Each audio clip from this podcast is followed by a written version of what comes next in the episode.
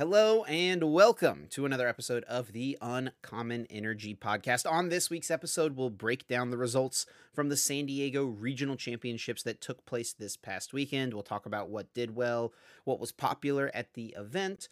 We'll talk a little bit about a brand new tool card that was revealed, maybe teasing a little bit of some of the comeback mechanics that Pokemon promised to us at the World Championships late uh, this past year. We'll, of course, have everyone's favorite segment, Guess That Flavor Text. Before I go any further, I do have to say I've been seeing some Guess That Flavor Text hate in the comments. Not about it, guys. Not about it. Come on. Everyone's favorite segment, Guess That Flavor Text. And then we'll close out the episode talking about the meta moving forward as Liverpool Regionals is just a couple of weekends away. My name is Chip Ritchie, and I'm joined here, as always, by my friend and co host Azul GG coming off of yet another top 16 finish at a regional championships. What's up, Azul? How we doing, man? How you feeling? Uh, I feel a little bit tired. I did not have a great uh, weekend in terms of sleep. Feel pretty bad overall throughout the whole weekend. Still was able to walk away with another top 16 finish, and once again felt like I put myself in a pretty good spot to push for a top eight. Once again, was not able to pull it off, but only falling one step short of that with the top 16. So still feel pretty solid about the the placement, or feel pretty good about the solid placement overall. Went with the Kyogre lost box for the fourth tournament in a row. I am completely burnt out on this format, um, and kind of yeah, the overall experience of this tournament was not great. Like I said, pretty bad sleep. Did not feel great throughout the tournament.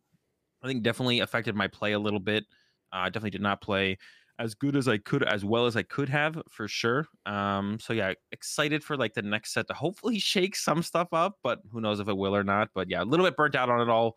Uh, but how was it to be uh, back to casting in? Uh, in it's been there's only been one event. You played at Arlington and now you're casting. How does it feel yeah. to be back to casting Chip? There's so many events that are all blurring together, but I'm like, I'm pretty sure I know. the last one is the one you played in. Yeah, I was joking with people this weekend as we're walking around going to restaurants. I'm like, I sometimes I just forget what city I'm in because we're like just all over the place all the time.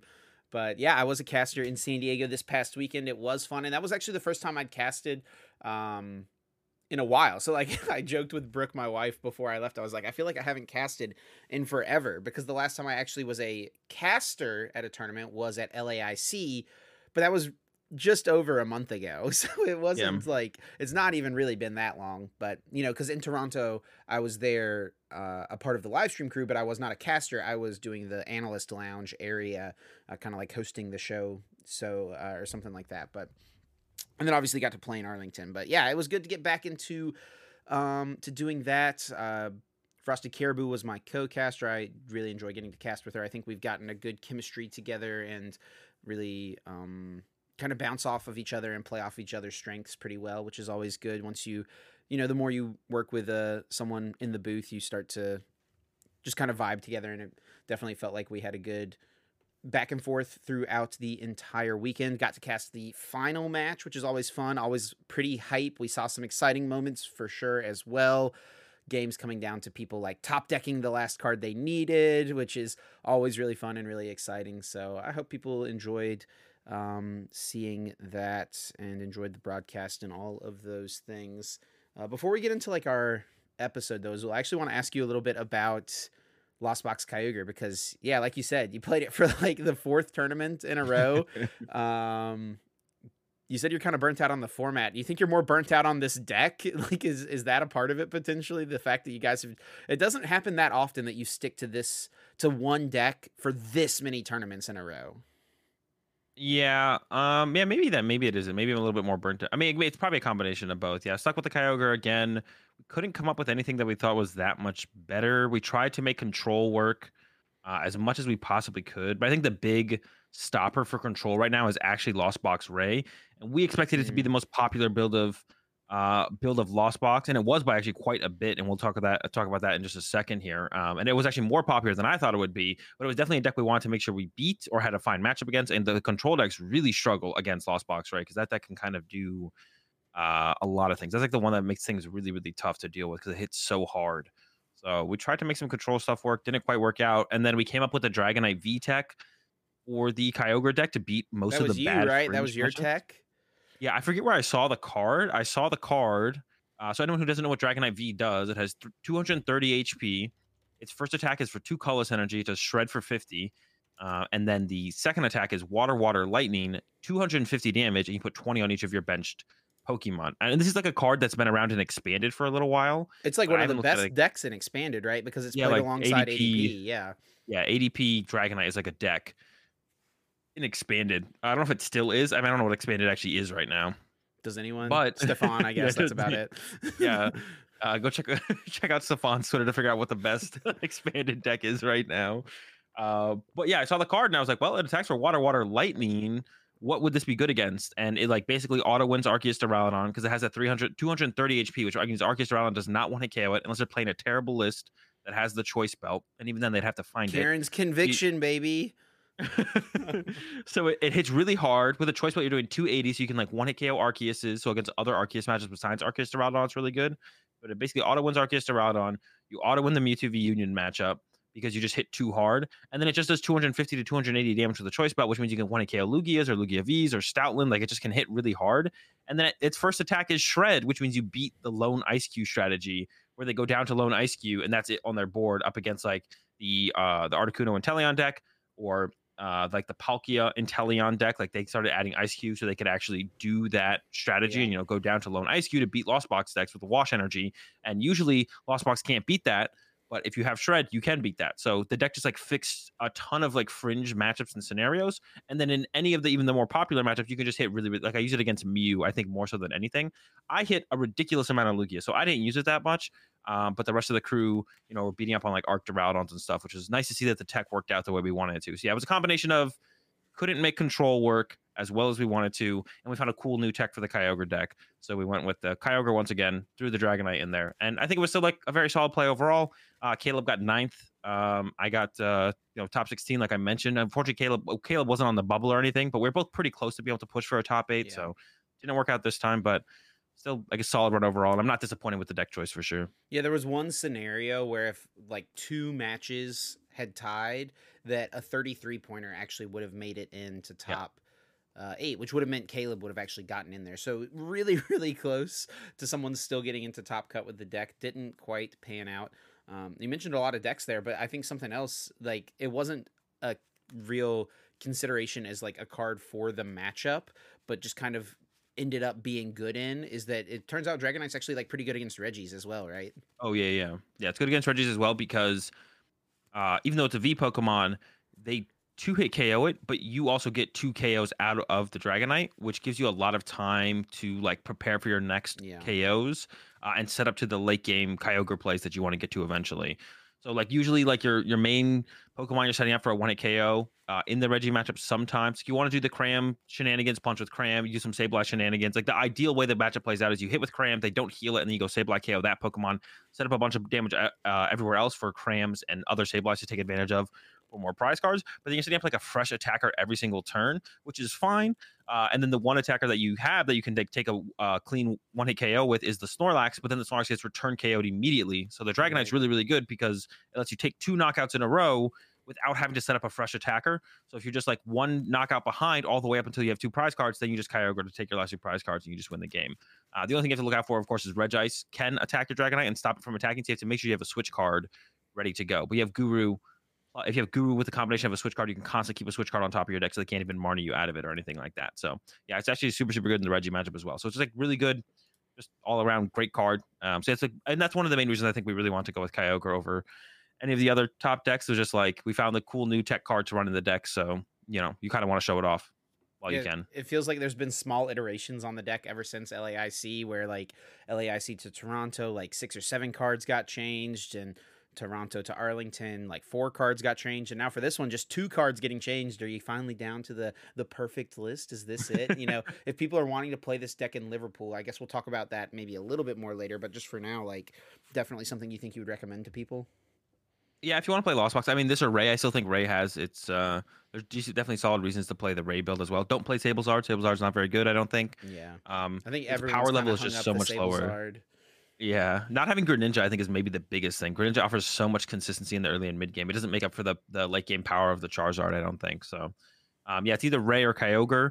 Uh, we saw something like Pablo's list though, with the double Raikou, and then we even saw like a list that like Pram played Uh, Michael Pramawat played at Arlington, where it had like the Raikou plus Zamazenta. Mhm. Uh, and actually thinking back at uh Pram's list, there were like there wasn't that many attackers in the deck. It was like two Sableye, two Cram, one Zamazenta, one Raikou. So, uh, but then we looked at like Pablo's list. I really liked Pablo's list. The four escape rope threw me off a little bit, so that's something I'd have to test to see if I like four escape rope. But the double Rayquaza, double Raikou, I really really liked in Pablo's list. So like that one's like solid as well. But yeah, I would say yeah. I mean, Lost Box I think is in a great spot. So if you if you if you're feeling uncomfortable about Lost Box, there's no reason to just kind of figure out between Ray and Kyogre which one you like more, and then run with it. Well, let's get into those results from San Diego. We'll start off with just kind of how the tournament felt overall. Uh, the event was held at the San Diego Convention Center, which is a pretty famous convention center. That's where like San Diego Comic Con is every year, which is the biggest Comic Con. Uh, that's where um, just tons of massive events usually happen. And this was also the first regional championships with VGC added back into the mix this season. Uh, VGC, you know, has the new game. Scarlet Violet came out in November got a couple months and now they're um, they had their largest tournament ever i think around like 600 competitors.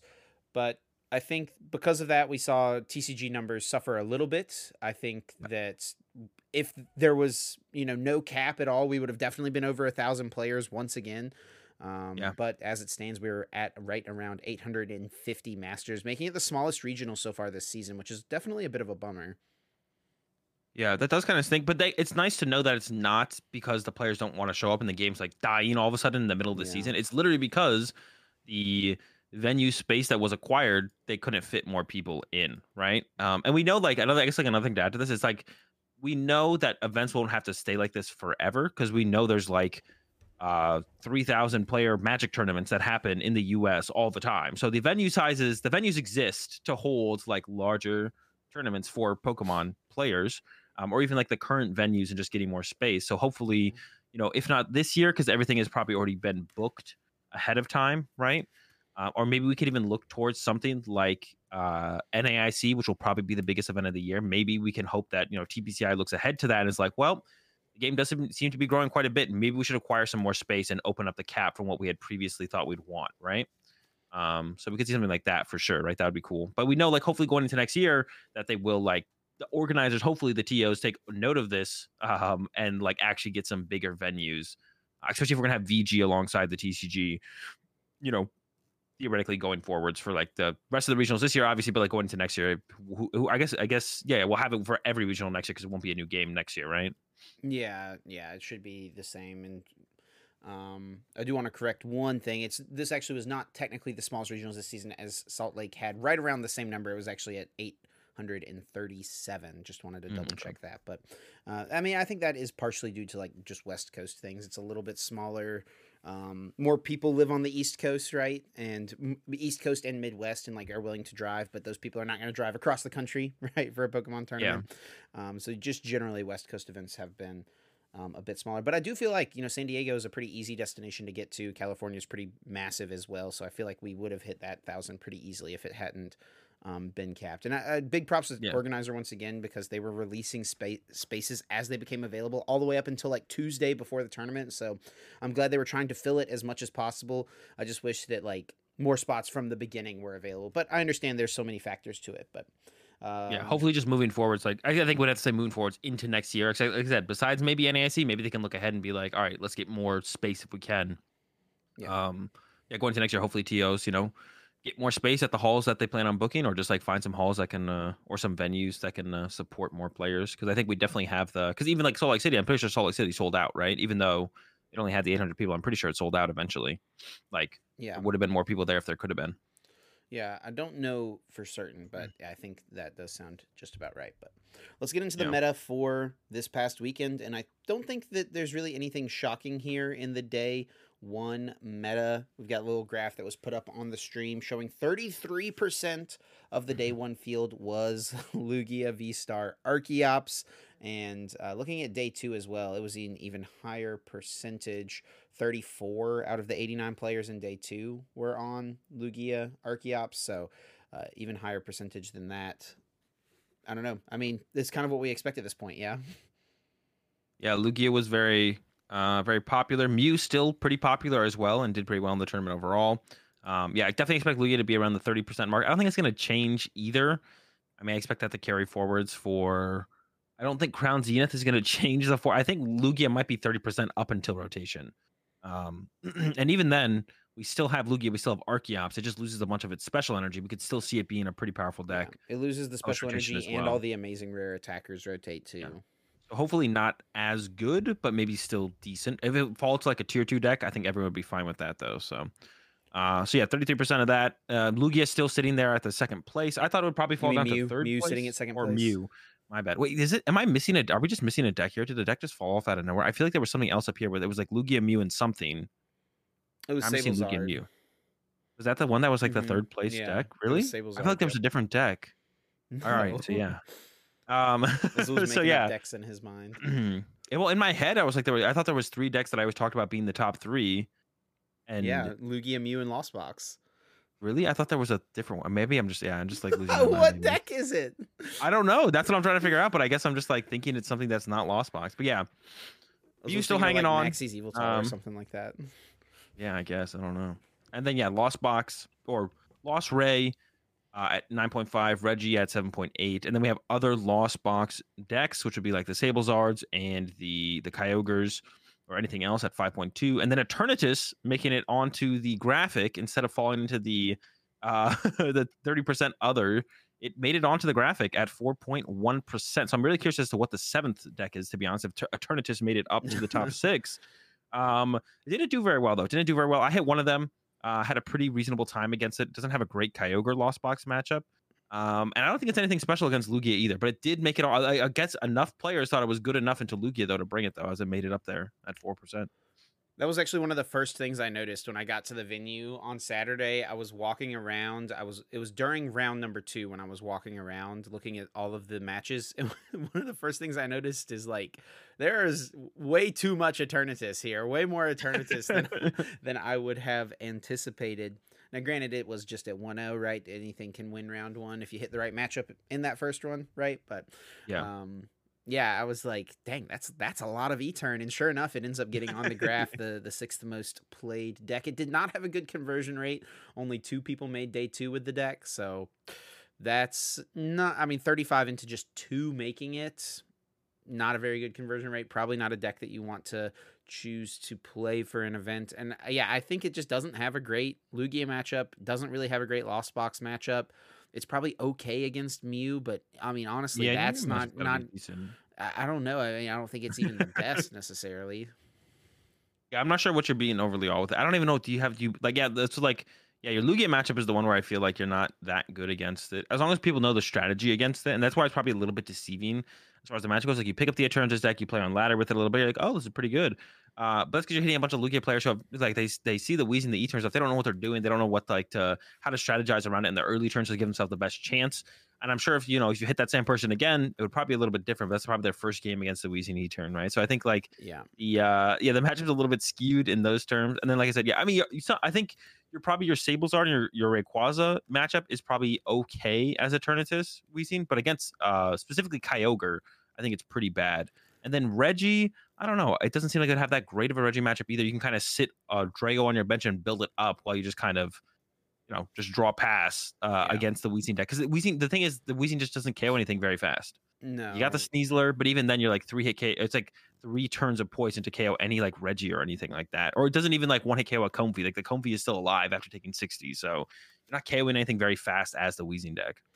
Yeah, I mean you can't you can beat anything by going turn one judge ascension into Weezing, right? Like that that Yeah. can just steal you some games, and that's probably what happened for a lot of the players uh, at.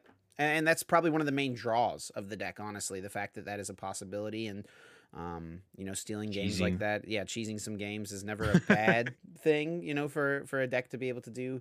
Um, that you want to choose to play to regionals, but yeah, I, I don't think it's a big surprise that it had a pretty reasonable fall off going from day one into day two. Um, Yeah, I guess, but like, other the- than that, I think that this is pretty much what we predicted. I mean, we said that we thought uh, Rayquaza would be the most popular Lost Box version. I thought there was a chance that it would be more popular than Mew. It was close. There was 14 more Mew players than there were uh, Rayquaza players, but uh, Reggie was definitely on the rise as well. Yeah, Reggie. One thing, more thing I'll say about the Weezing decks. I think like, uh, I like I would probably just play straight Weezing. I think straight Weezing is like the better. Like if you're if you're gonna play a Weezing deck, just play straight Weezing because it turns your Lugia matchup from slight like from unfavorable to an auto win. Auto winning Lugia is pretty good, uh, and then your your Lost Box matchups in general, I think stay about the same. You do take a harder Mew matchup, but I think for auto winning Lugia, that's like worth the trade off.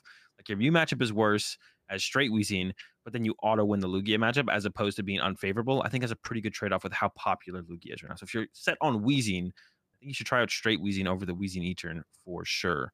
Um, but yeah, we're pretty close in our uh, predictions of the uh, predictions of the meta for sure, right? Like I think we're yeah pretty close. And now let's take a look at the top eight. So the top eight uh, was actually pretty uh, interesting because there were seven different decks in top eight. So eight different players, seven different archetypes. The one archetype that was doubled up was not Lugia, it was the amazing Rayquaza.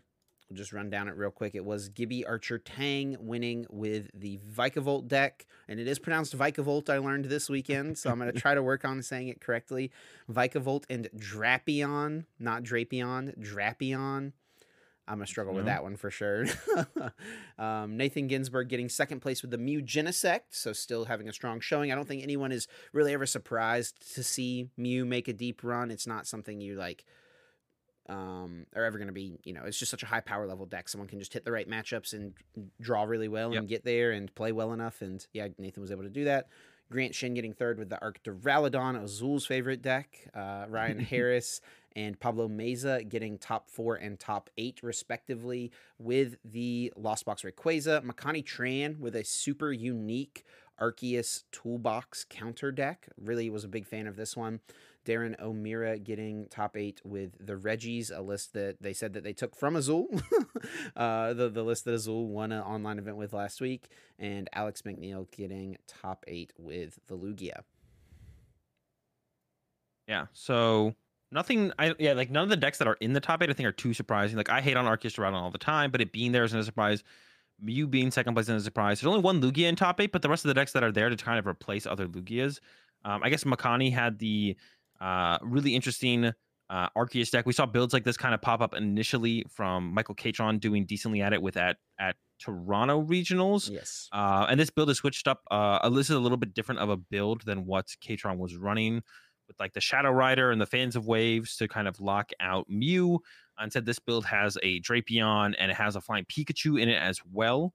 Uh, alongside the, the, the Empoleon, the Espeon VMAX, of course, and then the 1 1 Aerodactyl, which is like your main win condition against Mew is or against Lugia is you have mm-hmm. the 1 1 Aerodactyl, but now you also have a Flying Pikachu as well. So if they don't have the Dunsparce and you don't get off the Aerodactyl, you can actually still play the game against them, I feel like a little bit. Yeah, you've got some play. I mean, Arceus just does still deal solid damage. Um, yeah, this is one of my favorite ones from the weekend, for sure. Definitely enjoyed seeing Makani's game. We actually had Makani on the stream the very first round that we streamed, round three. It was Makani up against Israel Sosa. Um, and Makani's had a great season so far. Got top four at Baltimore, the first regionals of the year, and has had several day two finishes since then. So, um, I actually saw on Twitter Makani was saying that thinking back on the tournament, he was kind of bummed out because it was like he felt like this was his tournament to win because his deck had pretty good matchups into all of the the decks in top eight just you know sometimes I think you're favored against the Lost Box decks, or like in theory you have a game plan against them. Sometimes it just doesn't always quite pan out. That's what happened in Game Three. They went to Game Three in top eight, and Makani just couldn't quite close it out. Ryan was able to to get the win in that one. So so Makani lost to, uh, to Ryan, Ryan, with Harris, the yeah yeah. I mean that matchup is uh you don't have I mean you got the flying Pikachu yeah um I think Ryan does did play the the Raikou V it has the like the so it had the Raikou V escape uh, escape rope boss combo, so you can actually one hit KO the flying Pikachu um, in one turn, mm.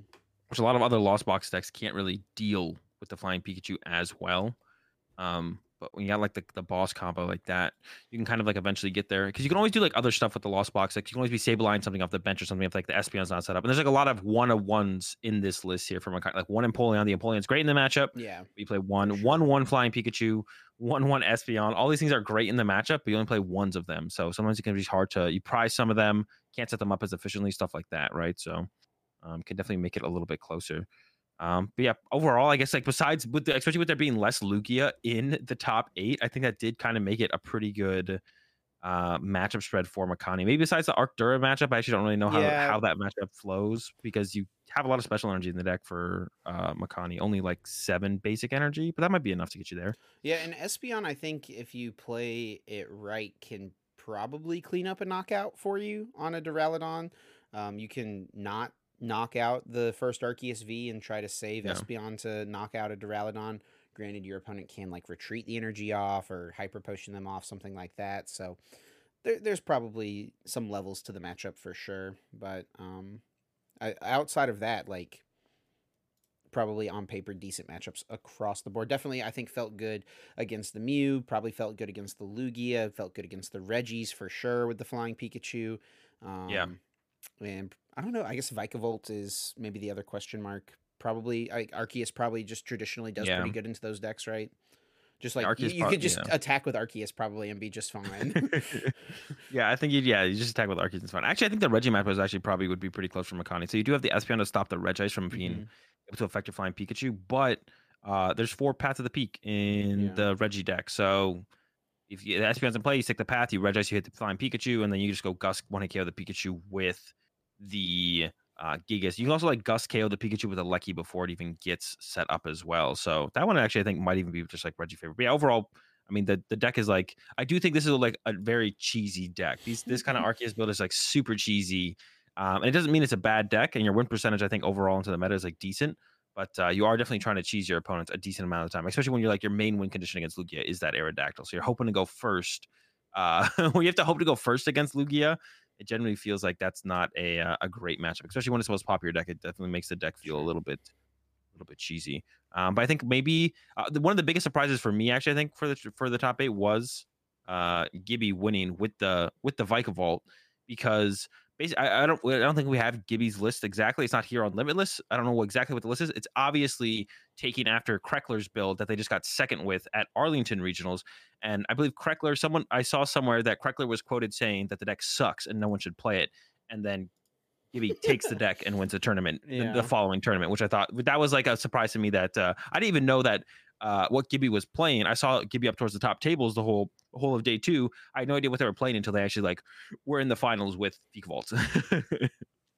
Yeah, definitely a bit of a surprise. I mean, it was like a deck that was kind like people knew about it obviously because Alex got second with it, but it didn't feel like people were really talking about it that much. Like I don't even think we Yeah. talked about it that much. Like we certainly mentioned it at least and um, we didn't feel like it was like amazing or anything like that. And that's probably how many testing groups felt about the deck. It was like, yeah, this is like a cool deck. It's probably fine, but I don't think there's going to be much of it. And there wasn't, to be fair, right? You know, I think Gibby was the only person in day two with this archetype. Um, but it was good enough for for him to able to win the tournament, um, which is cool to see. So yeah, the good old item lock and Aerodactyl, and uh, maybe it's a little bit of justice as well because speaking of like tournaments that it was someone's tournament to win, like Dallas was definitely Alex Kreckler's tournament to win, right? Like Yeah, he, he had like the it. good counter deck.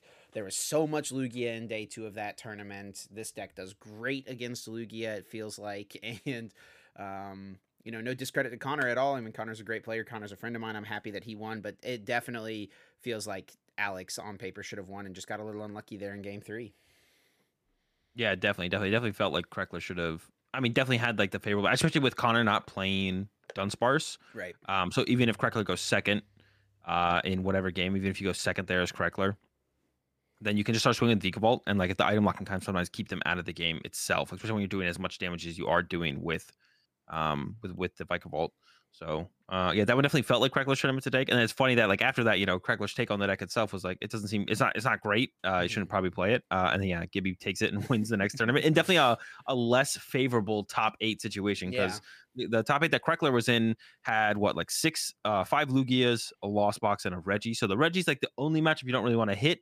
And Kreckler even hit the Reggie in the top eight match up against Christian, is able to take it down, and then has to go through Lugias the rest of the way, not quite able to close it out. Whereas Gibby, there's two Arceus decks, which are both pretty bad matchups uh, in the top eight. Uh, but besides that, the lost boxes, there's a two lost boxes, the Lugia and the Mew. I think the Reggie matchup is probably about 50 50. After watching Christian play up against Kreckler, Mhm. I VOD reviewed the the uh, Arlington Regionals top eight.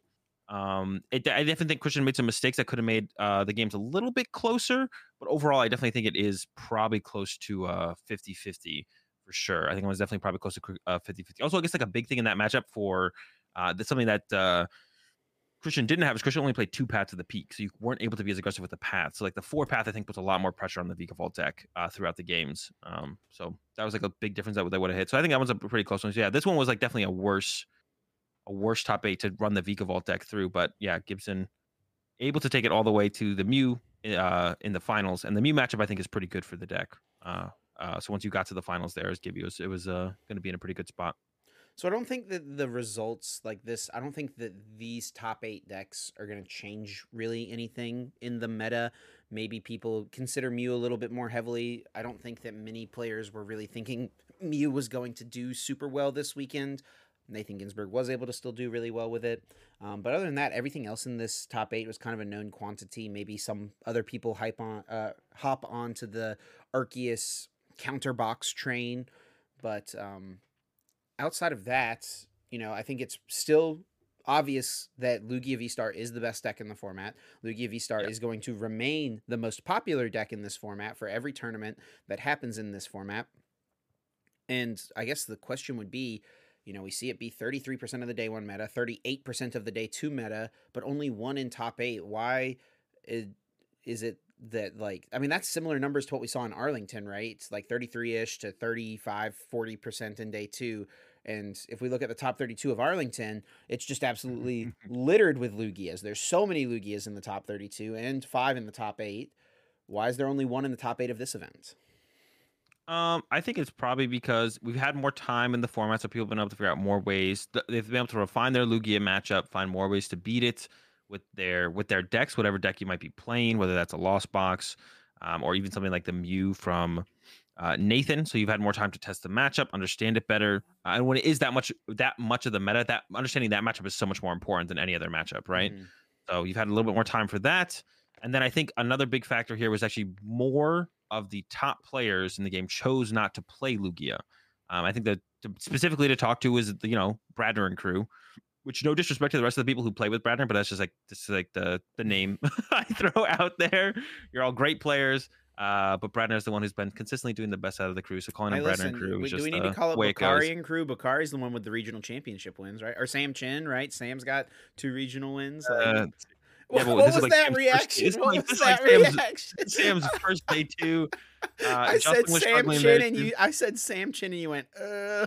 He's been he's been struggling recently. This is the first day two in a little while. Listen, I'm happy for Sam to get the day two. I, I talked to him at like every single event. I'm always like, man, you got to put the Lugia away. You got to pick up a different deck. You should not be playing Lugia. You don't play enough games in the in the current uh, you don't play enough games in the game right now. And he, and he agrees with me and then he picked up the reggie and he was like you were right. I should have never been playing lugia. I should have been playing something else. So he even agrees with me on that. I'm happy to see him in day two and getting close to a top eight as well. Like he was on the winning end. So yeah, he was, yeah. all he had to do was put the lugia down. Uh, i told him the same thing uh, last season too. I was like put the palkia down pick up a, the non most popular bdif and i guarantee you'll have more success. Um, the first tournament he does it winning into top eight uh, but yeah, Bradner and crew, like I said, no disrespect to the rest of the players on the crew. mm-hmm. They all chose to play Reggie for the most part. Uh, John still played the Lugia deck. I played against John twice in this tournament, uh, and we tied both times, so we didn't get to quite close any of them out. Uh, yeah, I played against John twice in this one. We we tied both times. Uh, but I mean, that's going to be an impact, right? When you have six of some of the best players in the game choosing to pick up a deck that's not Lugia, that'll have an impact, right? They're going to be there maybe they'll be in top eight or pushing for top eight, but also be beating Lugias with a deck that's not Lugia, right? So I think that's even just like that, even like those six players choosing not to, or five or six players, whatever, choosing not to play Lugia. I think that specifically can have a bigger impact than some people uh, think or realize. Um, so I think that is actually a decent part of it. Um, but yeah, I think, and then but past that though, more players like I think when a when a deck is initially determined as the best deck in format, everyone's playing it. Um, but then eventually people get bored of it. Everyone gets bored of playing the same thing over and over and over again. So people are going to pick up different stuff, try different stuff. I think it's, it's a little bit of that as well. Like we saw Lugia still being the same percentage. Um, but we probably saw people who are like more regular, uh, a uh, little bit better of players who go to more tournaments, you know, put down the Lugia, pick up something else. And those are the players who are likely to do a little bit better than the average player, right? So as long as those players are picking up something else that's not Lugia, Lugia's going to do a little bit worse overall. But I could also see if you reran this tournament, Lugia could still just be like six of the top eight as well, right? Yeah, and, there were several players like on the winning end, like we mentioned, or like you know if they don't tie in round 14, get a win in round 15, they're in top eight. There's so many like Yeah. if ands, you know, this could have happened, that could have happened. Um, There wasn't much Lugias on the winning end, but like Alex and Riley hit each other, which were two of the Lugias Mhm. uh, on one of the winning end matches. So if they just don't hit each other, then we have two Lugias in top cut potentially, and then another one piece. Like if they three of the top cut is if three of the top cut is uh, Lugias, then that's like feels maybe a little bit more reasonable. But like, yeah, I don't think it makes like a huge. It's not like a huge like nothing really changed. I don't think. I think just like the way this tournament played out, which wasn't as much Lugia in top eight, but Lugia still the BDIF, still going to be the most popular deck. I think we'll definitely see. I don't know. My prediction for this for this tournament was that be dropped down to twenty five percent, and I was wrong. It's at thirty three, which I think might be the highest day one meta percentage yet. So I was wrong on that, not by a lot, but. Uh, but I think we'll see some more people, you know, pick up stuff like maybe we'll see some more people revisit Mew. Still not a huge fan of Mew personally. I did like the techs that Nathan ran, like the Collapse Stadium. I think is very strong against Lost Box decks and Mhm. stuff like that. Um, so, but you're always just a Drapion away from uh, wishing you had never brought Mew to a tournament, right? So you're always just mm-hmm. like one Drapion away. And we still saw like Riley rocking the Drapion and stuff like that. So you're just a Drapion away from wishing you didn't bring Mew. So, but I think we'll see more people revisit maybe maybe Mew, but I think the Arceus deck maybe more so than anything is what we'll see more people look into because I think Lost Box percentages are always going to be growing up until the point where Lost Box isn't really a viable deck in the format. I think Lost Box's percentages will have been increasing every single tournament and will continue to increase every single tournament uh, up until the point it's not viable anymore. But yeah, I could see the the Arceus deck from uh, Makani being the main deck that maybe we see a little bit more of moving forwards. Yeah, and speaking of other decks, there were other things that got featured on the stream at some point, not necessarily things that made it super far in the tournament, top 32 or uh, top 8 or anything like that, but uh, a couple other interesting things to talk about. We saw a in day 2 an origin form Dialga V Star in in uh, on stream uh, playing up against Caleb as well with his Lost Box Kyogre deck. They were pretty Um, close then, right, to like potentially getting top eight. They were only like a win or two away. Yeah, they were nine to one whenever he and Caleb played. The guy's name's Derek Schwartz, and he actually came up to me in like round two of day one. And he was like, "Oh, hey Chip, how's it going?" And I recognized him because he got on stream in like Milwaukee or something like that, one of the tournaments earlier this year, I think, because he was playing Dialga back then as well. And he came up to me, and was like, "Yeah, I haven't played in like six months, so I just brought my same deck." and that's like why he's playing Dialga and almost made top eight with it, which is so sick. Love to hear that. Um, so that was kind of interesting. I wonder if there's any merit to it. I don't know how it does against Lugia. It doesn't feel like it's probably great against Lost Box. I feel like it's probably pretty good against Reggie's because there's nothing Reggie can do to one hit KO it. Yeah. And at some point, you just take uh, two turns in a row, right? So and also it- it plays Avery, so you take five Reggies out of play. Yeah, in- exactly. in one turn or two turns, yeah. So yeah, with the Averys, the Reggie matchup's got to be pretty bad. um, Yeah, I don't think it's I don't think it's terrible. Yeah, like I think your your lost box matchup probably isn't great. Was able to take down Caleb uh, in a pretty close game two to get a tie. Uh, and then yeah, your Lugia matchup probably is pretty reliant on who goes first. But if you do go first as uh, Dialga, I feel like you're probably in a fine spot. Uh, and even if you go second, the thing is, if you go second and they just kind of like bench their Charizard, it makes it awkward for you to like go chase their Archeops or something and like loop their Archeops or something. So I'd imagine like yeah, you're trying to go. It might be yeah. It feels like it feels kind of like the Vikavolt deck, or not the Vikavolt deck, like the Arceus uh, Aerodactyl deck, where it's like okay, if I go first, I'm feeling good. I don't go first, I guess they just win. But if you can make any, if you can make the most popular best deck in the format a 50-50, I mean, it's not a terrible place to go from, right? It's not a terrible place to be. Yeah.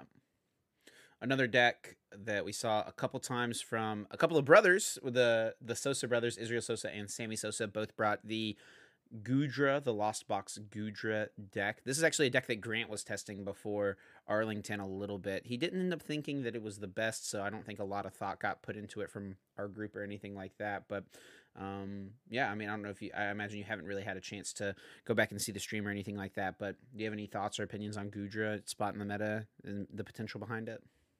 Uh, It's interesting. It's been popping up a lot in online tournaments Mhm. leading up to doing like really well, like winning online tournaments leading up to, and maybe Sosa won one of them. I don't even know to be honest. Um, but it was popping up a lot and actually doing like getting wins in online tournaments before uh, this tournament. I took note of it.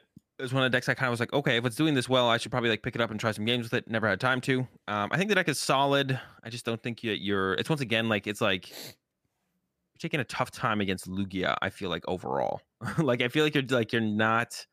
um, you're not you don't have a great shot against Lugia in general. Like your Lugia matchup is just it's just close. If they go first and they just boss KO your first Goodra, you're just kind of in a bad spot. Even if you get two down, now you go into one Goodra, but they're still hitting you pretty hard from there, so it gets pretty rough. So I think it's just like that. That's the matchup. That's uh the the toughest for for the Goodra deck. You're also betting on like no vacuums. You don't want to play up against a Lugia with double vacuum, which is like a lot of decks kind of take those gambles where it's like, um, I beat Lugia if they don't have you know these tech cards, right?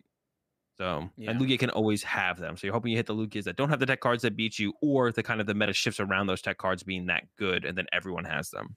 Yeah, it felt like a lot of the Lugias did not have double vacuum this weekend to Yeah. me at least. A lot of a lot of the Lugias had Raikou though. it feels did, like yeah. that Raikou was in like most of the Lugia decks. Yeah, I'm. Yeah, I think it was, and the majority of the ones I played against had it. At after like the second Lugia that I played against had it, I was like, all right, I'm gonna bench Manaphy aggressively now. Because before, uh, like previous tournaments, like Arlington, I did not bench Manaphy first against uh Lugia decks ever. I made them show me their Raikou, and then I was like, all right, game two and game three. If I if they beat me with it, you know, I'll, I'll bench the Manaphy now, right? But after the second Lugia I played against in uh, in uh, San Diego, and then kind of looking around the tables a little bit, I was like, okay, maybe I should be putting down the Manaphy aggressively because you don't really want the Manaphy on your bench. It doesn't do anything if they just don't have the Raikou, so you don't want to put it down. But it's like if they do have it, you do kind of need it. So you do want to. It depends on depending on where the meta's at. It definitely seems like the meta has shifted to uh, bunch of Raikou enjoyers. So yeah, I'd bench bench your Manaphys. Make sure you get your Manaphy and put it on your bench for sure. Yeah, and then one more little shout out I definitely have to give to the uh, round four streamed match we had on a super unique deck. Absolutely the most unique deck, possibly in the whole tournament. A, a Ditto Shedinja deck. The player's name was Caitlin Earnhardt. Uh, unfortunately, she did play up against Control, which seems like it was a pretty abysmal matchup for her deck as she did not win. and uh, but yeah, this was a really unique one. Uh, Shedinja from Vivid Voltage. I want to remember its attack name exactly. Yeah, it's Life Squeeze. Put damage counters on your opponent's active Pokemon until its remaining HP is 10. It's a basic Pokemon, three colorless, but it has the ability that says you cannot put it into play. You can't like bench it or anything like that. But it is a basic Pokemon, so if you discard it, you can use the Ditto from Pokemon Go with its sudden transformation ability in order to copy its attack. So you can still use the attack, put your opponent's active Pokemon down to 10 HP remaining. And then the way you clean it up is with the Garbodor from Rebel Clash with its Poisonous Puddle ability, which allows you to poison your opponent's active Pokemon. So it's a big combo deck. You chain it together with Raihans um, and Snorlax Gormandize to fill the hand up and stuff like that. Um, she started 3 0 with it. And so it was kind of like a situation of is this deck ever going to be 3 0 at a regionals again? We've got to get it on. It's super cool, super unique. Um, and unfortunately, it was just up against a, a control matchup, right? Yeah, I think even more so than that. Like now that I like fully have thought about that, like you know, it's that, like, and it's, it's they went up against a control matchup, but literally, I think all the control player had to do was bench Eiscue with wash energy and pass, right, and then the game's just over. Yeah. Like you don't I even have to, So you don't even have to attack, right? sh- well, she has um Garbodor and has a darkness energy, so could attack with the Garbodor. It Oh. does 80 damage and it also poisons. so you put on a little bit of pressure, but it's not a lot. yeah, not, a lot. of Okay, pressure. okay. There is an out then. There is an out, but yeah, not a good out at all. So yeah, rough matchup, unfortunately for that one. Um, but yeah, I think that covers pretty much everything we want to talk about as far as San Diego goes. Uh, moving on up next, uh, just one card, new card revealed. It's not too much to look at here, but it actually is like a pretty interesting card. And I think the the biggest talking point about this card is going to be uh, kind of the discussion around comebacks that they kind of mentioned in that short little video that they showed us at Worlds about you know how they want to move forward with the Pokemon TCG in general, starting with Scarlet and Violet, right? Mhm. So uh, it is competitive band. Uh, and this is coming out in EX Violet, I think. So for us, it'll be coming out in our Scarlet and Violet set, but it's EX Violet, I believe, for the Japanese set. Um, if you have more prize cards remaining, it is a tool card. If you have more prize cards remaining than your opponent, attacks from the Pokemon this card is attached to deal 30 more damage to your opponent's active Pokemon. So as long as you're behind on the prize trade, or it has more prize cards remaining than you, your attacks to your opponent's active Pokemon do 30 more damage. So, like I said, they were talking a little bit about you know the potential for comebacks and how they want to make that a bigger point in the game. In that little video that they showed us at Worlds about releasing, you know, EXs are coming back, Scarlet and Violet, yada yada. Um, so this kind of feels like the start of that. Yeah, this is really interesting. Um, this card is really similar to a card that has existed in the past, Solid Rage from EX Unseen Forces, which is the exact same thing. If you have more prize cards left in your opponent, this attack does 20 more damage to your opponent's active Pokemon. So obviously, this one is scaled up for Pokemon having a lot more hit points than they did back in uh, 2006, 2007. But didn't that didn't it do like 10 damage at the base and then do 20 more? For some reason, I like remember that card. No, there's another. did- tool there is another tool card that adds just 10 damage. It's Strength. Oh, okay. So it's just a different. Oh. I remember like a red, a red. Isn't like a red crystal? Yeah, it's Solid is Rage. that- Yep. Yeah, that's it. Oh, but it, it doesn't have a screen right base of 10. Oh, No, it does not do a I base remember. of 10. Yeah, I remember the card, but for some reason, I remember it doing like 10, but Mm-mm. more if you're behind. Okay, maybe it's just wrong then, only yeah. 20 when you're behind Yeah. so it's like Okay. it's it's the same thing as competitive band Yeah. um and I, I think that this card is very okay um comeback mechanic cards like this you know when we're talking about counter cards cards that you want to specifically uh, that you can only utilize when you are behind on prizes usually only work in specific decks um, decks that are built Yeah. to utilize them sometimes decks that have pokemon that you can choose when you activate them things like electrodes that usually blow up give your opponent a prize boom all of a sudden you're going to be doing 30 more damage. Um, i don't think like you would really see this ever being slotted into like a lost box or a lugia deck as an option most of the time. It's going to have to be in a deck that can specifically um, tr- go out of their way to utilize it. And so I'm interested if like whenever they say at, like we've talked about that video at Worlds a few times in the uh, in the last couple of months, right, where they said Yeah. they want to focus on comeback mechanics. Is this the type of comeback mechanic they mean like a counter card, something like counter gain, counter energy versus something like in or Roxanne, something like that or reset stamp because those are like but you could consider both of those things to be comeback mechanics but they're kind of in two different classes of ways you come back into the game because one is useful uh, something you can play anytime and one is something that you can only play when you are specifically losing Well, I think this card, like the, I think this card is comparable to Roxanne because it's a dead card up until a certain point. Um, I guess this is less of a the thing about this though is like so Roxanne is like a dead card up to a certain point where like the the tool card in competitive band, if you're always winning the game, even if you play the card, you don't care because you're gonna win the game anyways, right? So it's not like it was like it hurt your win percentage in that sense, but it's like a card that you can put in play more aggressively or utilize more aggressively throughout a game. Um, so I feel like it's a little bit more consistent of a comeback card than something like Roxanne, where it's like it's not going to be as limited in its playability as something like Roxanne because it's there's not there's there's multiple there's potentially multiple scenarios throughout uh, any game you play where you could utilize it because you just have to be behind on prize cards. Your opponent doesn't have to have like two prize cards left or something. Um, so there's multiple scenarios where you could potentially utilize it throughout a game, and it's also something where it's like not just like oh I see it now, but I'm gonna Marty now it's going back to the bottom of my deck. Well I see the Roxanne before I can use it again. You can put competitive band in play, be like well. I'm gonna hit with this. They're gonna KO this. Then I'm gonna want it here. And then if they ever go chase this Pokemon with a competitive man, I don't really care. So I'm just gonna put it here, and now I'll have it for my next turn, right? Um, so I like it in that sense. Like I feel like it's a little bit more of like uh it's easier to utilize than something like a Roxanne. But yeah, I see what you mean with like there's a difference in like the hand disruption versus like utility. And I feel like the strongest utility comeback card of all time has to be Pow Hand Extension, right? yeah Uh, and Pow Hand Extension said when you were behind on prize cards, you could either move an energy from one of your opponent's Pokemon to another. And this was super powerful back in the day because of stuff like Scramble Energy and uh, Double Rainbow Energy. That was the other one, right? Which could only be attached to Evolution Pokemon. So your opponent would get ahead on the prize exchange, and then you'd move their energy off their attacking stage two Pokemon, put it on a basic Pokemon. The energy gets discarded. They lose the energy. Or the other thing you could do with it is it would, could just gust something up. You have to choose between the two. And that's also a very powerful effect on an item card, right? We've all played with Pokemon Catcher, but not all of us.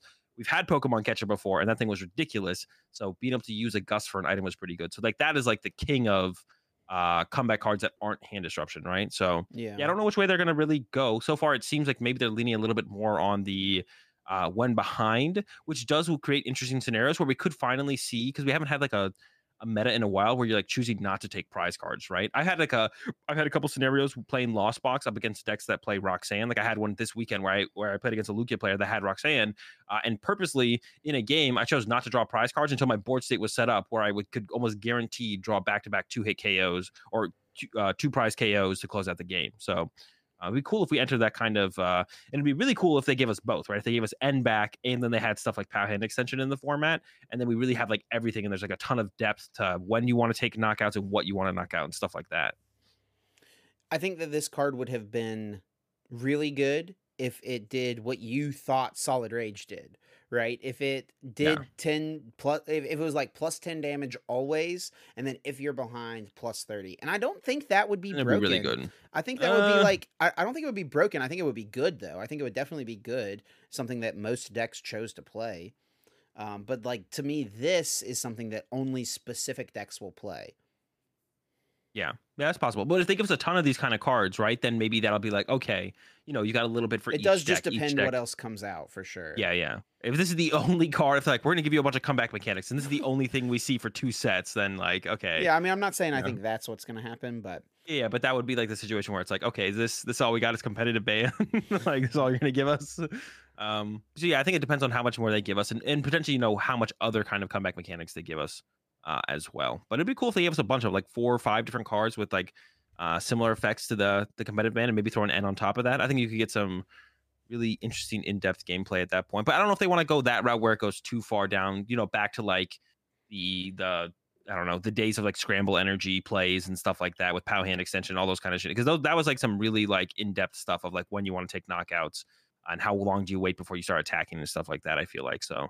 Um, I don't know if we're ever going to go back to those kind of days, but it would be definitely interesting to get a little bit more depth in those kind of decisions. I do think those formats have a bigger skill gap than a format like this one, though, right? Yeah, I, I agree for sure. I agree.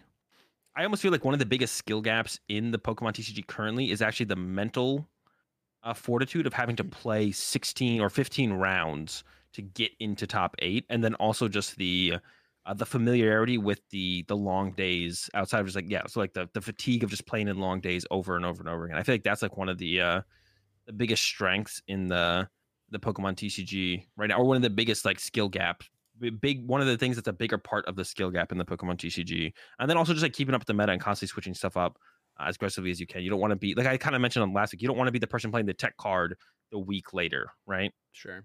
Yeah, I mean, maybe that's why uh, we've seen so many of the regionals so far this season be full of veteran competitors, right? I, I- we've had, it feels like every season there's like a couple of regionals where there's just five or six people who are names you don't really recognize. People who like have made maybe day two a couple times, but you know, like people who are in their first top eight.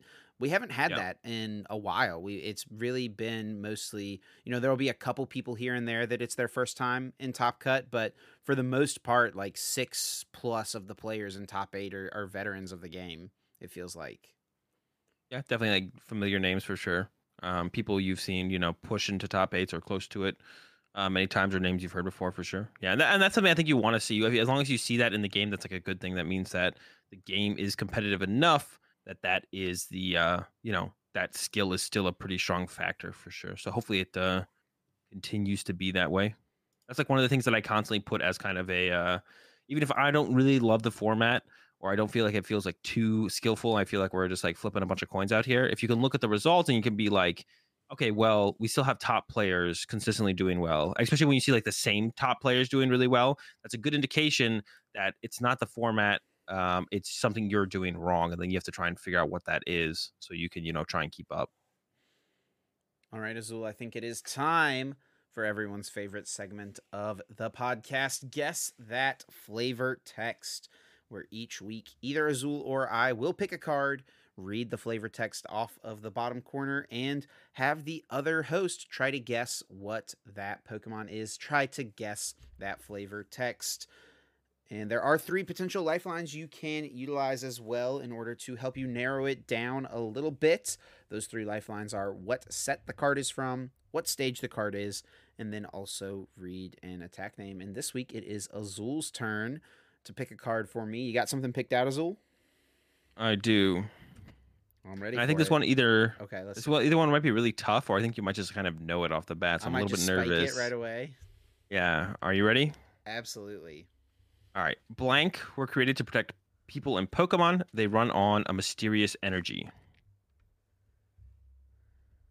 Okay. Created to protect people and Pokemon. So uh, th- the first Pokemon I think of, just when it comes to like we're created by, so like you know Pokemon that were made by humans. It sounds like I know that like Magnemite is made from human stuff, but I don't know that it was made to protect or anything. I think I am gonna need a little bit of help. Not gonna be a, a, a just straight off the bat guess from me. Um, let me start with what set the card is from. It's from Plasma Blast. Plasma Blast. So that's the um Virizion Genesect set.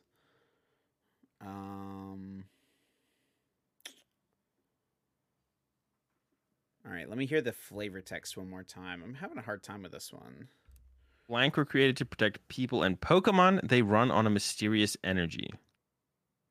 Run on a mysterious energy. So that makes me think it's some sort of like psychic type Pokemon, but it was also created by um I don't think there's like a Magnemite or anything like that. I think that's I don't think I'm uh going that route. There might be like a Beheeyem or an Elgyem in Plasma Blast that this could be.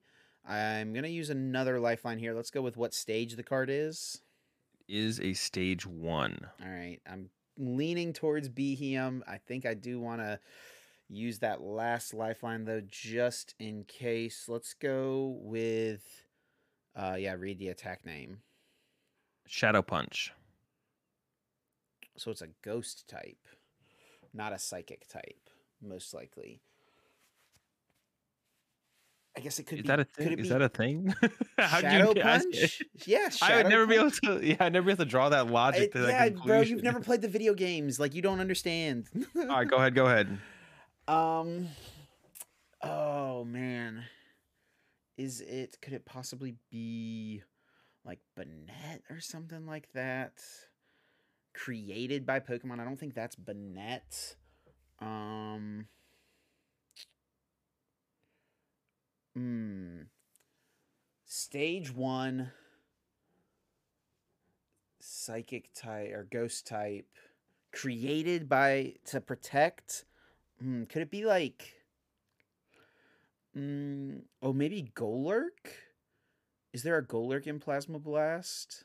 Because that's a ghost type. That's like a. I kind of. I guess it's something created by. Created to protect. It's got like protector attacks. There's a Golurk in my cube actually, and I think that the Golurk in my cube is from Plasma Blast. Now that I'm thinking about it, I'm gonna go with Golurk. Let's lock it in. Golurk. Oh, it is Let's Golurk. go. Golurk from Ah. the cube, brother. Let's get it. I don't think it is the one from your cube though. Um, Iron Fist of Justice, double colors for sixty. If you have any Team Plasma Pokemon play, this attack yeah, nothing. that's or it in is the that one. cube. That is in the cube. Oh my gosh. It's in. The yeah, I thought you would maybe get this one. The more I like the more I was kind of going. I was like, eh, I don't know. Chip might actually end up getting this one. And you do get it. The If you had Golurk. said Iron Fists of Justice, I would have guessed it immediately. I know, I know, I couldn't do that. I knew I couldn't say that. I was like, even if you don't have the, yeah, I was like, I, that would just be like that would make things too easy. I think for sure. Golurk created to protect Pokemon and humans. I will say, like, if you are trying to stump me of Gen 5 Pokemon is generally going to be a pretty good guess because that's probably the generation I know the least about. But luckily for me, I don't think you know what a single Pokemon from any generation is. Like, you don't know, like, what generation any Pokemon is from. No, well, I know Beheeyem's not from. Beheeyem wasn't created back then. Beheeyem's a newer Pokemon, right? No, Beheeyem? no, Beheeyem's Yeah. from Gen 5 for sure. No. Yes. Yeah, yeah, there's a Beheeyem Actually? in Noble Victories, yeah. Oh, okay. I'm just yeah. Says that shows how little I know because I was confident. I was like, oh, Chip's messing up here. He thinks Beheeyem is all the way back Uh, yeah, no, was like- from Plasma Storm, so I knew there was a Plasma Beheeyem. But once you said Shadow, okay, once you yeah. said Shadow Punch, I ruled out Beheeyem because it's not a ghost type. Oh yeah, of course, of course. Yeah, it couldn't be Beheeyem anymore once the Shadow Punch comes in. Yeah, exactly. All right, let's All right. go. Chip gets a point on the board. Here we go. Gonna Extending my make a lead. I think that puts me I up. know. That puts me up two points. up I'm pretty sure. This is really coming back to bite me that I didn't guess the Eiscue and the. There was another one too that I think I had off the rip and I just never. I tried to hand you the the ice cube. It is ice cube still. Ice by the Cube, way. Ice Cube. I've held off you say correcting Vikavolt you. I've, again? I've it's Vikavolt, Vikavolt. and I've held off correcting you this entire episode. I said Vikavolt. No, I said Vikavolt. you said Vikavolt twenty times. no, I said Vikavolt a couple times. I've been, I've been, I maybe I'm like 50 50. Definitely set out a Someone couple check the tapes. Check the tapes. No way. Yeah, no, the, the the comments got me. um, got my back on this one. They wouldn't they wouldn't lie. I said vault a couple times. The first time I said it for sure was vault. I was like trying to make sure I got it. Okay, but let's move on. Uh, next thing we're going to talk about is just kind of where the meta goes from here. There's no tournament, no major tournament coming up this weekend. Uh, the last major tournament in this format will be in Liverpool. Uh, not not this coming up weekend, but the weekend after, the weekend of the 21st. Last tournament in this format, and I believe the uh, Crown Zenith set drops on like the 19th on PTCG on PTCG Live. But yeah, Yeah. it won't be legal uh, for Liverpool. The first tournament that'll be legal for will be Orlando. Um, so yeah, one last major tournament in this format, but I don't think anyone thinks Crown Zenith is going to change up a whole ton. So this is pretty relevant, I think, past Liverpool as well. Still, um, I mean, where do we go from here? I think uh, what you kind of mentioned previously was kind of like the cycle of Lugia, where it was like Toronto, everyone countered it, and then going into Arlington, it was uh, the opposite. All the Lugia players adapted, had their tech cards, the canceling colognes, and whatever else, and then they dominated. Uh, and then we saw Lugia, Lugia still be a pretty relevant deck, but it didn't dominate the top eight like No. we saw at Arlington. But I don't think that was because like there was a bunch of counters all of a sudden, right? There's there wasn't like a bunch of Weezings and control decks in top eight. It was just a kind of a bunch of other meta decks, right? Yeah. So that I guess becomes the question like does that mean we're going to go into the cycle of now Lugia is going to absolutely dominate Liverpool? This is going to be the first um no, that's not even true. Sorry. Yeah, they Stuttgart was in this current format, right? Yeah. And in Stuttgart though, Stuttgart there was that was one of the tournaments where Lugia got super hard countered, right? So maybe they're going to experience the first part of their cycle in Europe where their their last regional championship Lugia was super hard countered. So now at this one it's just going to thrive. Um I don't know. I mean, I think a big part of it's going to depend on what do the best players choose to bring. Are they Yep. going to be on the Lost Box decks or in, and the Reggies? Which in America, it felt like this weekend that's what the best players chose to play was Reggies and Lost Box for the most part. Uh, granted, of course, there's still good players playing all sorts of different types of decks. There's good players playing Arceus Duraludon, good players playing um, Lugia. No, and I think that might like that. disqualify you from being a. Once you pick up the Arc Dura, I don't think we can consider you a good player anymore. You've gone This the guy. Arc Dura route. I don't know. Uh, we'll have to see. What, we'll have to see. Uh, we'll have to see about that. I don't know if I. I don't know if I can agree with that one. yeah, I mean, I think the most prevalent thing. There was two. Uh, I think the most biggest thing to talk about for Lugia is there was two Aerodactyl decks in top eight, right? Sure. And there is a really solid counter for uh, Aerodactyl in the form of canceling Cologne, um, right? For Lugia decks to potentially run. So I think that's going to be the biggest question is just like, should Lugia decks to pick that up? Is that like a must include moving forward? Like, do we want to keep getting Aerodactyl cheesed?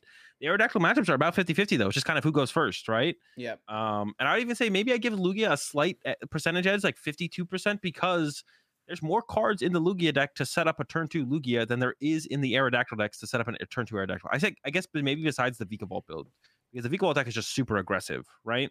So you're going to see a lot of cards the- really fast. The But, like, deck decks, is super the consistent Vikavolt for decks, sure. yeah. yeah. The Vikavolt decks, I don't, I don't know if I would call it super consistent. It just I sees a lot of consi- cards. Yeah, it it does Some- just draw through the deck really, really. Yeah, you see a ton powerfully, of cards, but sometimes you just see a lot of bad cards for the situation. But Sure. the Arceus deck doesn't play as many cards or see as many cards to get out the turn two Aerodactyl. So I actually think Lugia has a slight edge against that. Once you get the Flying Pikachu plus the Espeon involved, though, maybe it does come back to around a 50 50. Um, but yeah, that's I think that's the biggest question for me is just like how much do you respect Aerodactyl moving forwards in this format? Like, do we go? Is canceling Cl- clone going to be the go to tech now? Like, do you need it? I mean, and honestly, there's a bunch of other scenarios where canceling Cl- Cologne can come up. If you're playing Raikou in your Lugia deck, you can boss plus Cologne and Manaphy. That's a Mhm. two card combo though, so it's a little harder to necessarily have that. Um, if you were to play against a Mewtwo V Union control, all of a sudden you can play canceling Cologne and then you can Yveltal the Mewtwo V Union, right? So, um, and I'm sure there's other scenarios where it's it's probably useful as well that I'm not just thinking of Yeah, right off Weezing. of my head. Yeah, yeah. Arceus Duraludon. You have to do it twice against. Well, no, Arceus Duraludon you can do it once. You can do a, a Lugia with four powerfuls, canceling Cologne, choice belt, one hit KO. Right. Yeah. Actually, this sounds. The more I talk about it, the, better canceling Colognes. I haven't thought about all the scenarios. I knew it was definitely lot. pretty solid. Yeah. Um, yeah, I mean, I kind of like it because it covers a lot of the cheesy stuff. Like you, I think I would like it a lot more if Lugia was like a t- uh, like a a, tier, a solid tier one deck slash tier two deck, and it wasn't 30% of the meta, then I would be like, ooh, this is really cool to include these tech cards. But when it's 30% of the meta, you have to think about how these cards affect the mirror. And these cards, all the tech cards you can put in Lugia, all suck in the mirror. They're not good. None of the cards that you can, except maybe Path. Path, you can do some cheesy stuff in the mirror, but that's like pretty, I don't know. They're not going to come up too often, right? So all the tech cards you could play, really cool against all the gimmicks you could run into, really bad in the mirror match. And the mirror match is the deck you're going to play against the most, right? So it's really hard to justify playing these canceling clones uh, when the deck you're going to play against the most and might not even use the canceling clones against the cheesy stuff. Uh, it's going to be the mirror match, right? So that's I think that's the biggest thing, and that's why a lot of the Lugia players don't play uh, a lot of the cheesy stuff because it's like, well, I'm probably not going to play against an Aerodactyl deck, but I am going to play against four Lugia decks. Why would I play a card that's bad in that matchup, right? I do want to say just real quick because I'm recording on my OBS at home here. Um, there was just a really weird sound that popped off that sounded like a Pokeball opening up, and that was my Twitch follow notification. I have not streamed on Twitch in like almost a year, and someone just randomly followed me on Twitch. So if you just heard that sound, if you just heard that sound randomly, that's what that was, and I apologize for that. Gosh, professional content creator. I guess, right? Yeah. Um, yeah, I mean, I think that we're not going to see if someone. I think like the people who do the best with Lugia in Liverpool, they're gonna have something in their deck like that, right? We're not gonna just see someone roll up with a vanilla Lugia. I mean, we probably will still see people with vanilla Lugia lists do well just because it's like powerful and good, right? But I think like the best players who choose to play Lugia, like you know, Tord going to this event, he's gonna probably have something in his deck to to respond to these things. Hopefully, something that's not Lugia. I would like to see more of the more of the people who consider those top players, you know, come up with something, something a little bit different, something a little bit new. I feel like we've been lacking that recently, but it's hard to do in these formats as well. It's hard to justify. Uh, I mean, for me, it's pretty uh, easy to justify not playing Lugia. I don't get why it's so hard for everyone else to justify not playing Lugia, but it's hard to justify not playing a de- one of the more top decks. When it's like if it's not a de- if it's not Lugia or a deck that beats Lugia, it's hard to like really find something. But yeah, I'm hoping like you know uh, the Tords and stuff of the of Europe and stuff come up with something different, something new. Maybe there's nothing else really left, but even like little gimmicks like canceling Cologne or something else in a different kind of deck would be cool to see as well. Um, you know, some kind of weird weird tech card and even maybe an already established deck would just be cool to see. So yeah, hopefully less Lugia, but yeah, still probably majority of people, majority of top players can be probably bringing the Lugia again. But yeah, hopefully they at least have something spicy. That'd be nice to see. So one other thing I did want to talk about is what your opinions are right now on the Reggie versus Lugia matchup because pretty much for as long as Lugia has been in the format, everyone has said, us included, that if Lugia plays Manaphy plus Dunsparce, they're just favored, right? It, I mean, yep. Reggie's going to beat Lugia if they don't play both of those cards, but if Lugia plays both of those cards, they're going to be favored. But we saw a lot of Reggies this weekend. We saw a lot of good players playing Reggies, and not a lot of Lugia rising to the top of the event. Is that because the matchup is maybe closer than we gave it credit for initially?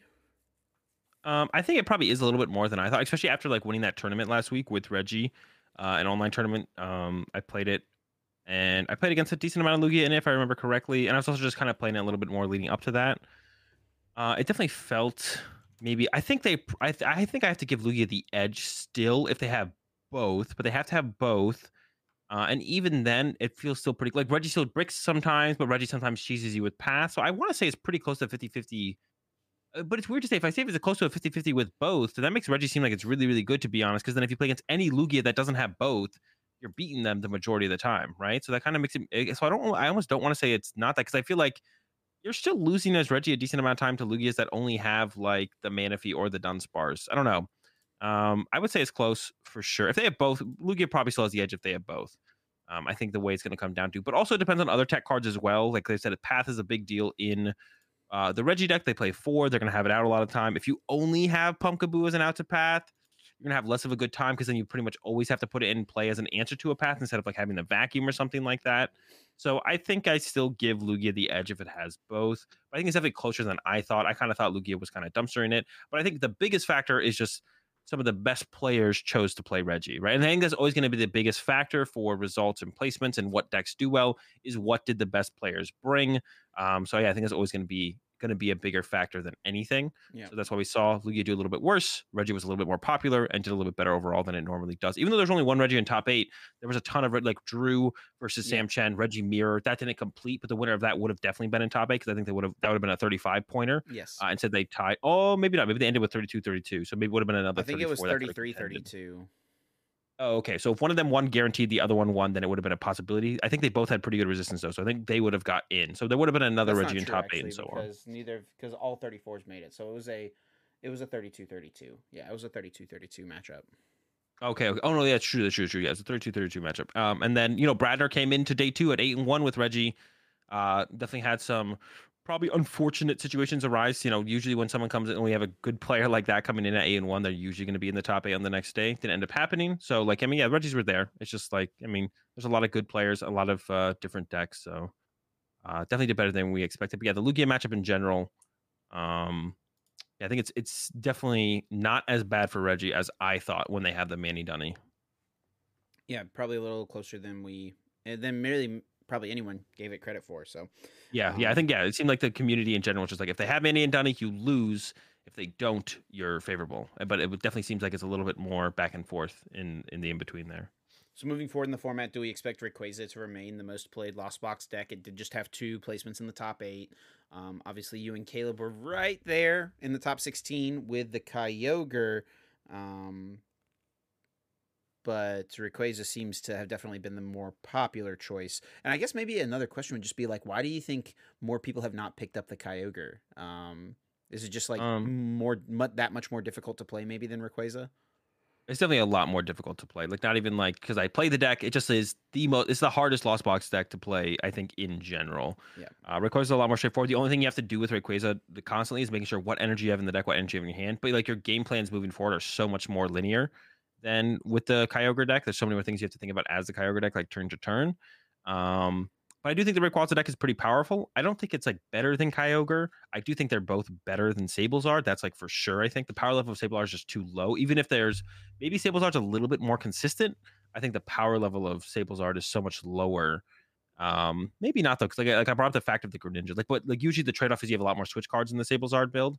Um, but you do need those more explosive starts where you get out like the triple Comfey to be able to abuse all those switch cards anyway. So you do have a little bit more to work for. Um, so the power Greninja is like a pretty big deal. But yeah, I think Rayquaza will be the most popular moving forwards.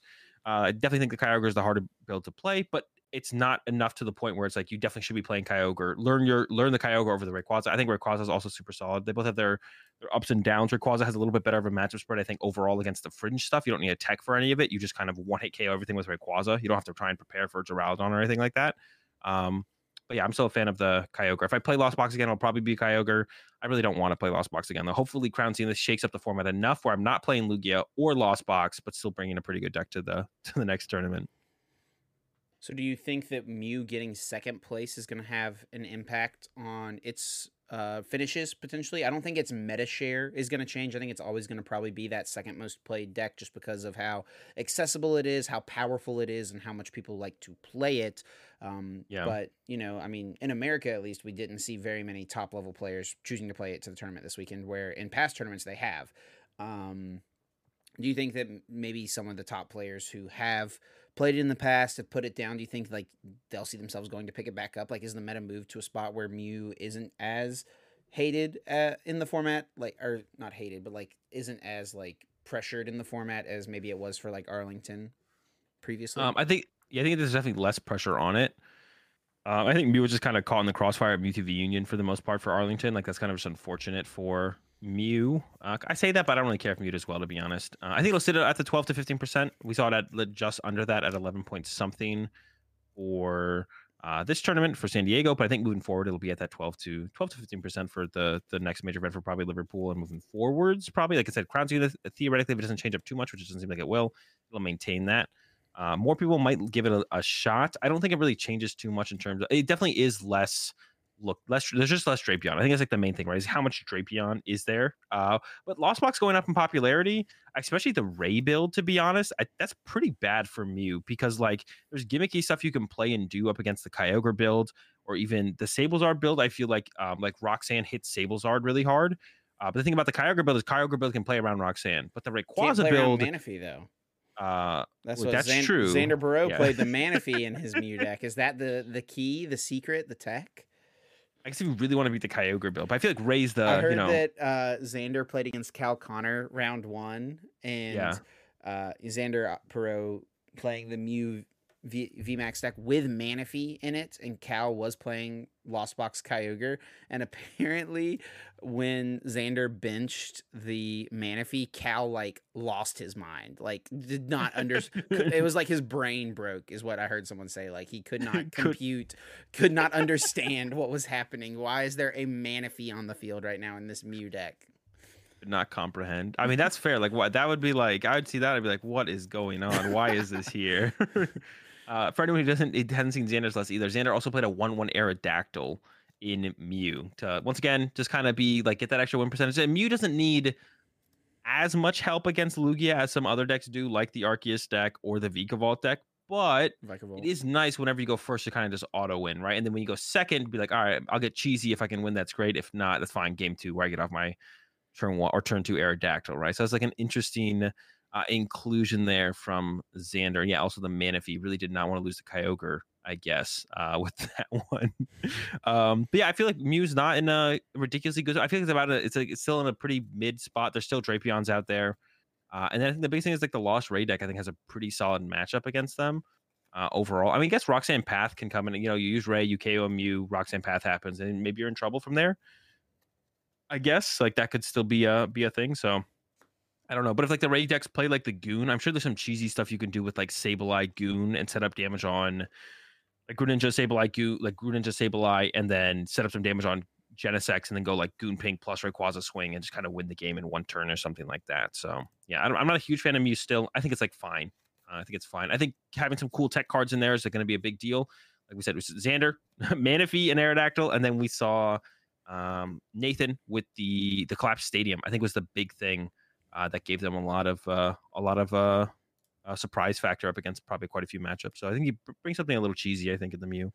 Yeah, and Um, once don't pl- again- don't don't play Melmetal Mew. I would say don't play Melmetal Mew. I think it's like too straightforward. You don't have enough room for anything. Once again, having the surprise factor, I think, is pretty important when it comes to playing a Pokemon tournament. Even if it's just one card, right? Have something that people aren't going to be expecting. Like if you're playing Lost Box Kyogre, having the Dragonite going into this weekend, not something people would have expected. Isaiah Bradner and all of them decided to play a Cape of Toughness in their Reggie deck. Drew Kennett Drew also, also played, Reggie. yeah, had, had the um, the Cape of Toughness, and he also had Lost Vacuum. So he, he had the, The tech mirror, for mirror the tech. tag. Yeah, yeah Yeah. the mirror mirror tech. It wasn't. He actually got he got interviewed by Puka, and Puka asked him about that. He was like, it wasn't for that. It was for like the, um, I think like the the parasols Shadow and stuff like that, most likely. Yeah.